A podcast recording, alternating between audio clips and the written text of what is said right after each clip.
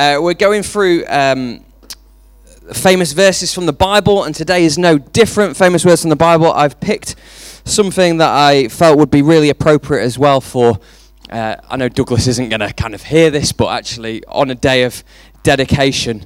And um, there's this feature on Google, if you've ever been on Google, which I'm sure most of you have heard of that, um, that when you start typing, it fills in the rest of the sentence. You ever come across that? So it gives you like the top ten hits. So I typed into Google Jeremiah twenty-nine eleven just to see what some of the top hits would be. And you've got normal ones like different translations. And then like hit number six or seven was chest tattoo.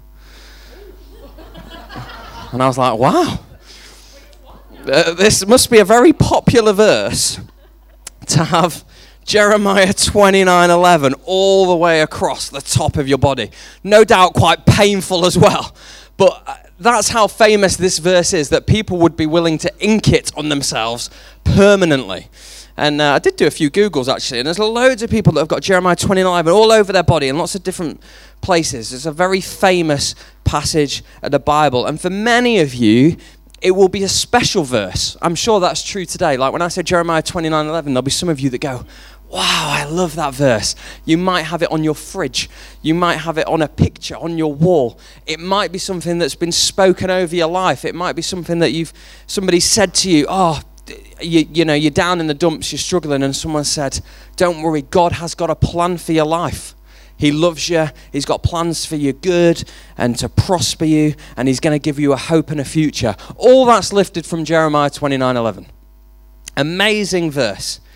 Amazing verse, but my kind of question that's slightly uncomfortable, I suppose, when dealing with Jeremiah twenty-nine eleven is, if you read it in that lo- in that way, what happens when Damo isn't healed?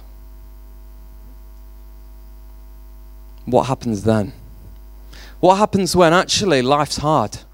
We're saying God's got good plans for my life, but what happens when it's difficult? And we're dealing with pain and hurt, which we know we all have. This is what it says, Jeremiah twenty-nine eleven. Absolutely true for us today. For I know the plans I have for you, declares the Lord. Plans to prosper you, not to harm you, to give you a hope and a future. I absolutely believe that to be true, and I hope you do too. But there, there's like backstory to it. And for us, I believe, to fully appreciate, I think this verse, for me, a very important verse, but I think it's better than I ever imagined it to be.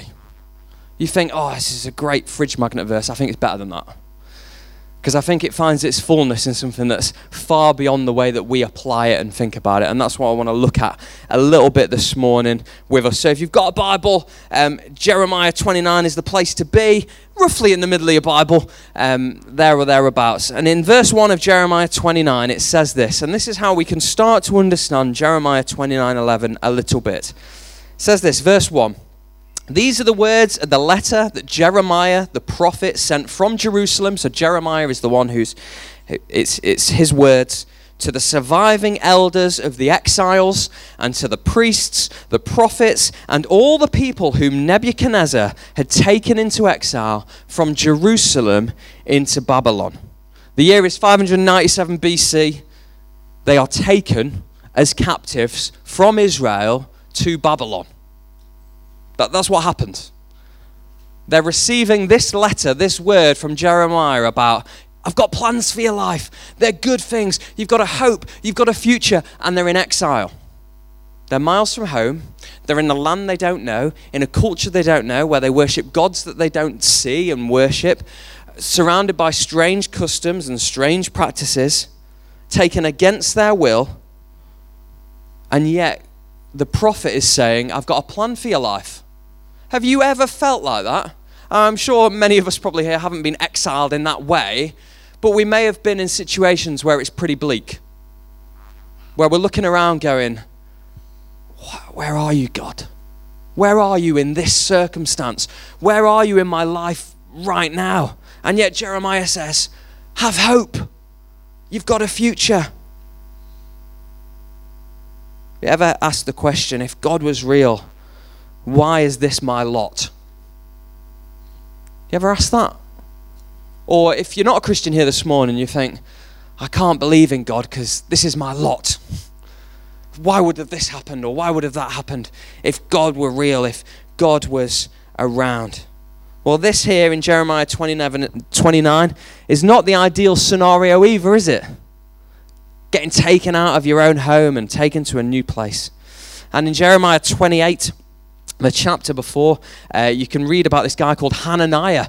Um, and he's going around basically saying to everybody, don't worry, guys, it's all right. We're only going to be here for two years. And then King Neb's going to let us go, and it's going to be fantastic. We're going to go home, and it'll be beautiful. Except Hananiah has no clue whatsoever. And Jeremiah's like, just Hananiah, just ignore him. It's different. Jeremiah, the genuine prophet, has something different to say. This is what he says in verse ten. This is the verse that comes before that famous verse that we all love. Okay, this is important. For thus says the Lord, when seventy years are completed for Babylon, not two, seventy, I will visit you, and I will fulfill to you my promise and bring you back to this place. In other words, I will then bring you home. For I know the plans I have for you, says the Lord. Plans for good and not for evil. Plans to give you a hope and a future. You read it like that, all of a sudden it reads very differently, doesn't it? That's how it's to be read. To a bunch of people that are, in one way, far from God. Where is God in my life? It's not a good situation. So if you're sat here this morning saying, oh, life is hard. How do I know God's plans are for my life? Well, it's the same thing that God said to his people. That for seventy years, and you think about seventy years, I was trying to do the maths a little bit. Likely is I won't be here in seventy years. If I am, it will be a miracle. And I definitely won't be my own niece. Um, secondly, will my daughter and children be here in seventy years? Maybe. I don't think there's a guarantee of that. I think actually this word for God's people is saying it might not be for you. It might not even be for your kids. But your kids' kids, they'll be home. That's a hard word to hear, isn't it? That's a hard word for the people that have been taken away to a different place to hear. You're going to have to wait seventy years, but I have not forgotten you.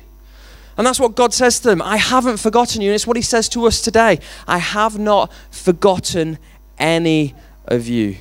This famous verse is written to a people, and a, a people that are made up of individuals, of course, but we take verses so often in such an individualistic way that when actually life doesn't go our way, we're left disappointed. We're left bitter with God in some way that he hasn't fulfilled his promises to us, that somehow he's let us down in some way. Because that's what we're mostly interested in, isn't it? If we're completely honest, what's going to happen in my life? What's my future going to be? What's my story going to be? Obviously, you guys aren't that bothered about me. You're bothered about yourself. And maybe your own family and your own area and your own people, if you like. Yeah, this word was given to a whole people. It's as if it's addressed to the church today. It says, if you are a follower of Jesus, this word is for you. I have not forgotten you. No matter what is going on in your life, I have not forgotten you. I go with you, and I have got a plan for your life. It doesn't make it untrue. He has got a plan for our life. What Jeremiah does and what I want to do is I want to turn your attention towards God's plans for your life, not your own plans for your life. You ever had that where like you're, you're going through life and you think, if I was going to write my life story, it probably wouldn't look like this. Right? I don't think I'm alone in that, right? You've got your own little plans and your own ideas of this is what I want from life, and it doesn't always work out like that.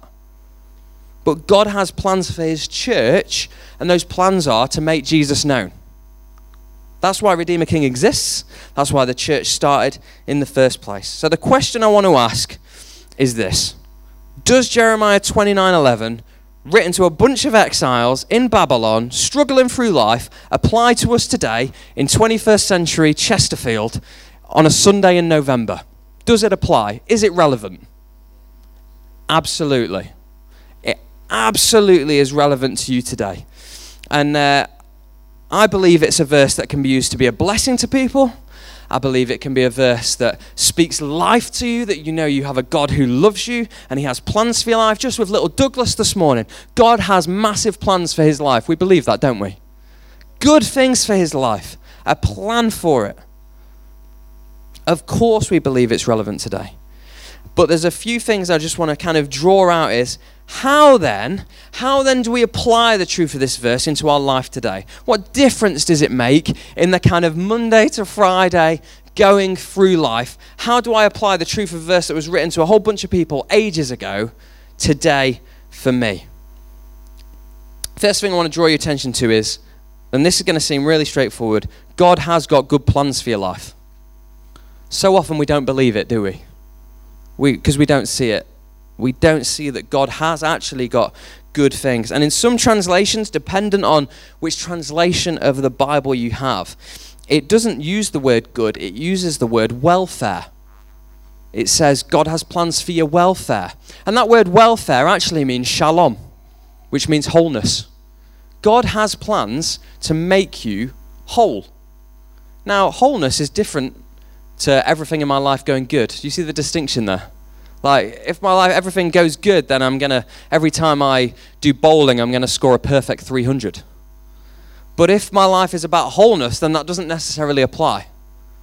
I can pursue wholeness and find wholeness in all different avenues and ways of life. These guys in Babylon could still have wholeness, couldn't they? In their moment of being away from home, in their moment of struggle, they could still find wholeness. They could still find that good from God.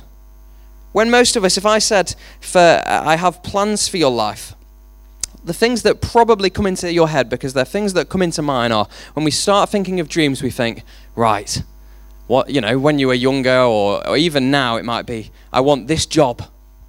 This would be my dream job. If I get this job, then God has plans for my life. Or this would be my dream partner. If I get this partner, then God has great plans for my life. Or this is my dream house, or car, or holiday, or I'm looking forward to early retirement. If I get early retirement, then God has good plans for my life. Or if I've got a great pension, then God has good plans for my life. But what happens if I don't have those things? Does God not have good plans for my life anymore? You see, actually, our definition of good plans is far out. It's completely wrong, which is why we get bitter and upset with God when things don't work out, because God's ways aren't our ways. We know that, right? We we we don't see life in exactly the same way. I suppose that super, like imposing our own dreams on things, you'd call it the American dream, wouldn't you?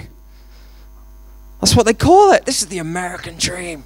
This is how I want to live my life, and I'll have good plans, and I'll prosper, and I'll be healthy, and I'll be wealthy. Ugh. That's not what this verse is saying at all. But God has something better. You know, when you read through church history, if you've ever done this, you can get like the Lion Handbook of church history. It's really interesting. You can read through like church history, and uh, um, not in all of its kind of gruesomeness, but most Christians over history have been oppressed, marginalized, even killed for their faith. Look at the disciples. All but one of them were martyred. Over time, over history, it's been hard for people to follow after God. And the point God's trying to bring up in this is, you can have wholeness, you can have peace, you can have me, whatever is going on in your life. Circumstance does not dictate your wholeness, but your relationship with me does. Is what he's saying to a people in exile, really struggling. I've got plans for you whilst you're in Babylon for seventy years. You read verse seven, he says, build some houses, bless the cities, get married, have children, live here, be a blessing to the place where you are. That's what God's plan. You're asking, well, what is God's plan for my life right now? I can tell you, to be a blessing. Wherever you find yourself, if you are a cleaner, clean to the best of your ability. If you are an engineer, engineer to the best of your ability. Whatever you do, if you are a parent, parent to the best of your ability. Whatever you find yourself doing, wherever you are, use it to glorify God. That's what he says to the people here in Babylon. Yes, I know you're struggling. Yes, I know you're here. I have got plans for your life, but I want you to be a blessing. That is my plan, that you would share me. Don't cut corners. Glorify me. And the question to ask yourself is, how can I make much of Jesus Christ in my work, in my home, in my life right now. Right now. Because so often when we think about God has plans for my life, we're always future casting. Do you know what that means? We fail to seize the present. We fail to make much of Jesus right now because we're always waiting for a future day. Whereas what Jeremiah is saying here is, yes, I have got plans for your life. I have got good things, but I want you to be serving me right now. I want you to be a blessing right now. How can we do that? How can we decide to live for Jesus? I remember once uh, being in, uh, this is a trivial thing, but in terms of our indecisiveness in, in serving him, in McDonald's, and the person I was there with, this is a true story, was having a proper meltdown, an actual meltdown, about whether they should have a Big Mac or a quarter pounder with cheese.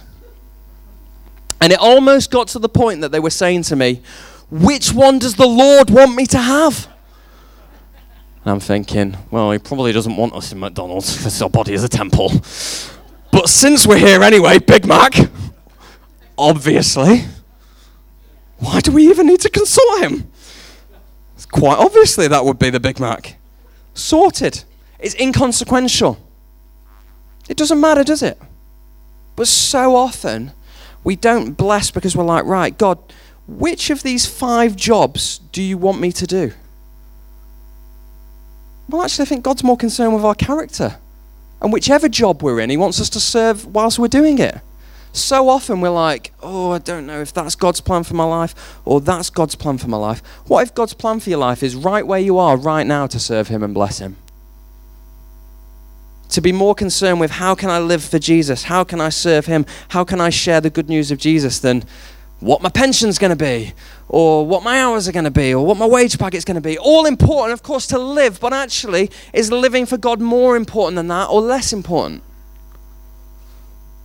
And that's hard, because we've got to tell it to our soul, we've got to tell it to ourselves, because our default is to seek all the other stuff, instead of seeking after him. And what's more important, I believe, to God than our, our status, our privilege, our influence even, is our character, is our heart.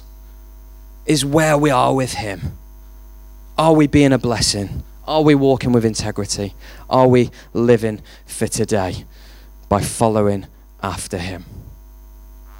I remember I had a, it was it was last year actually, I had this amazing chat, Vicky, with your mum, Dorothy, who, an inspirational figure in my life. If you never met Dorothy Cadman, I'm really sorry, because she was amazing. And I, I remember I spent quite a lot of time with her. Very godly, wise woman. And um, I remember she sat in her chair and she said to me, Dan, I'm so sorry. I can't do this or I can't do that. All I can do is pray. That's what she said. And she was she was beating herself up about it a little bit. And I thought, no, you've got that all wrong. Not all you can do is pray. It's like, wow, you can pray. In that moment, That's that's that's what she had the strength for, to pray and pray and pray. And I know she did pray and pray and pray. And she served God where she was. She wasn't saying, if this happens in my life, then I'll pray. Or if this happens in my life, then I'll serve. She just got on with it. Choose today, church, to be a blessing. Do not put it on hold. Wherever you are, whatever you're doing, God has a plan for your life. Don't put it on hold. Today, choose to be a blessing. Choose to bless other people, to bless our town, to bless our families. Don't miss out on the plans God has for you in the here and now. Which brings me on to the second part of that. It says God has plans that are good for you, plans that are good or for your welfare, not for evil. What happens? That's a strong word, evil, isn't it? But what happens if life is actually really, really hard? I know God loves me. I know his word said he loves me. I know it's true, but actually life is tough right now. We live in a messy, broken, hurting world, don't we? And that will be every single one of our experience in some way where our hearts become hurt. And I, last night, after my penguin dancing at the Cayley, um, a little bit like this, really. Um, I know, I'm a pro. I'll be on Strictly Come Dancing next year. I walked through town back to the, the car with Grace, uh, and on our, what, short five-minute journey, we saw um, homelessness, We saw vomit, we saw drunkenness, we saw rage, we think we saw a drug deal with a moped, um, and passing of some suspicious substances. And you know what? My heart grieved. It was literally a five-minute walk, and my heart grieved. And I thought, oh, we live in a broken world. Where is God's good plan here? Where is it? And as I was walking through Chesterfield, I thought, oh, you dummy, I'm God's good plan right now. I'm part of the solution. You're part of the solution. Being salt and light, being a blessing. But sometimes that can be hard to see, can't it, when it goes wrong? Not many of you will know this, and this may surprise you. But at university, well, before I went to university, I was due to go and study radiography. I think that was worthy of like a an ooh. I know, very fancy, right? I was going to be the guy who put you in the C T machine, put you for your for your scans, for your whole body to check what's going on. I'd done my work experience at Royal Blackpool Victoria Hospital. I'd passed all that I needed to pass. All I needed now was my grades, and I'd have got into Derby University. That's where I was applying for. That was my first choice, and uh, Leeds was my second, and uh, I was all set for that. And um, I, I enjoy a cheeky K F C every now and again, and I think I'd had one a couple of weeks prior, um, or a few days prior to my actual A-level um, sitting of my different paper. On my eighteenth birthday, I did an A-level paper. How depressing is that? And um, it turns out that I got a little something called Campylobacter. Uh, yeah, bless me, yeah.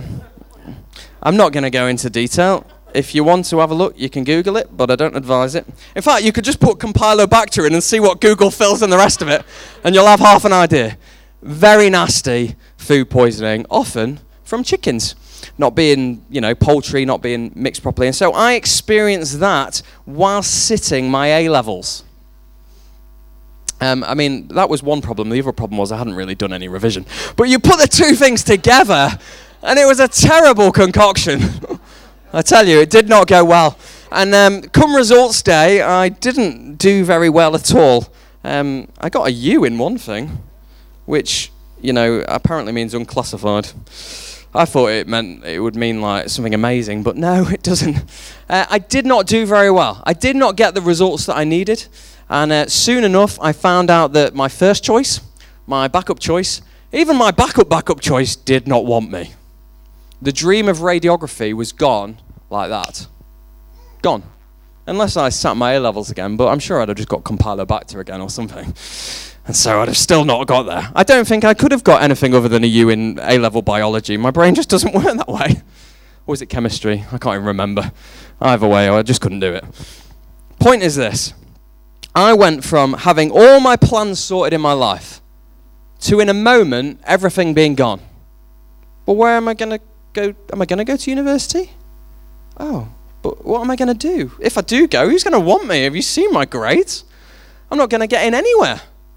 And so, as you can imagine, you know, I'm a little emotional at times. It was an emotional day. And I remember um, picking up the results, going home. I think my dad like came home from work because I was that like just messed up with the results that I had, and straight away we started talking about, well, what's God laid on your heart, Dan? You know, if it's not radiography, what what's your passion right now? Not the future, right now, he said. What is your passion? I was like, well, I like God quite a lot. He's like, no, what is your passion? I'm like, well, I like sport quite a lot. Right, let's look into that. And by the end of the day, I had a place at a university where I could study sport for three years. All right, I'm not a radiographer, but I got a sports degree. Wait, um, I know. What is it they say about teaching? Those that, you know, don't teach and they can't, they end up teaching P E. I don't even teach P E. I couldn't even do that. But I ended up there for a reason, and it wasn't necessarily my plan. But then after three years, Grace came along. I met my wife, and then got married, and now have children, and now I'm here, and all that kind of stuff, which wouldn't have been had I just gone after my own plans and my own pursuit. See what I'm trying to say? Sometimes things that come in our life that seem bad news, difficult situations, God is working in the background, and we cannot even see or appreciate what he's doing until afterwards. Hindsight is a wonderful thing, isn't it? I remember Grace saying to me, she was living on the south coast at the time, and we studied at Edgehill University, which is a place called Ormskirk, which is in between, this is a bit of geography for you, Liverpool and Manchester. It's not very exciting, not much goes on there. Um, but for me, it was only forty-five minutes away from home, but Grace was like, this is where I want to go. She didn't know why, but you know what Grace went to university for? Me. I know you're thinking, she got a raw deal. She got all that student debt and all she came out of it was me. Because actually you didn't finish your degree, did you? You're like, oh, Dan's gone now. Uh, that's what I came for. Point is, like, you were so set on going there, weren't you? And like, why? So far from home, and there were better places, arguably, for the course you wanted to study, to do primary education. And yet that was the place that almost you felt was laid on your heart to go.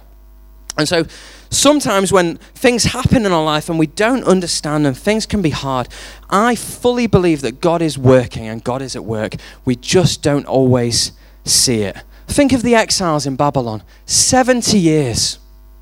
They weren't going to see it, were they? They weren't necessarily going to see all that God was going to do. But God said, I haven't forgotten you. I'm still here. I'm going to be with the next generation and the generation after that. Just continue to be faithful. I fully believe that Romans eight twenty-eight is true, that God has got good things for us, for those that love him. He does love his children. But it's not always in our time. It's not always in our way. And we don't always understand it, but you know what God calls us to do? Trust him anyway. And that is so hard. That is so hard. When we're dealing with, like, mine was a bit of a trivial story, really. But if we're getting real, when actually there's hard stuff in our life, there's pain, there's grief, there's redundancy, whatever you might be going through, you're probably sat here thinking, well, that's all right for you to say that. How is that true for me? Well, it's true because God hasn't forgotten you, that God still loves you, that God still has a plan for your life. And the call is to trust him despite what the world has to say. I asked, I sat down, he's not here today, I sat down with a guy I, I respect tremendously who is going through an incredibly difficult time. And I said, how do you keep on going? How do you keep on trusting? And he said one word to me, hope. He says, that's all I've got, hope. And the greatest three virtues the Bible talks about are hope, faith, and love. There's this beautiful image, I think. I like to think of it like this, that hope is like the little sister, and it's dragging faith, and it drags love into being. That hope will help you to love. Hope will help you to have faith. Hope will help you to trust, because you are looking beyond what is in front of you, at all that is to come. Yes, this story, there is historical redemption, but there's also future redemption. There's also, this is why God has good plans for your life. He gave you Jesus Christ. Jesus came, born, we're going to hear about that a lot over Christmas time, dies upon a cross, is raised to new life for your sin, for your shame, for your stuff. Why does he go through all that? Because God has a plan for you. Why does he go through all that? Because he loves you. Why does he go through all that? Because he wants you to follow after him, because he has purposes for you now. What are the good plans God has for your life? If you're struggling to see it, I'll tell you what it is, it's Jesus. That's your ultimate good plan. I have plans for your life, I've given you Jesus. Plans for hope and a future, I've given you Jesus. Now look to him. And as you look to him, you will find life. And I want to finish with this, is amazing verses, Jeremiah twenty-nine, twelve and thirteen. You will call upon me, you will come and pray to me, and I will hear you. You will seek me, and, and you will find me when you seek me with all your heart. Yes, a message to exiles, a message to strangers. But you know what? Chesterfield is not my ultimate home. Life with God is, which means it's a message to me too, and a message to you. So that's my challenge for you today. God has good plans for your life. He loves you. He wants you to enter into what he, the response he wants from you this morning is to call out to him again. It's to be filled with hope that God has got you, that God loves you.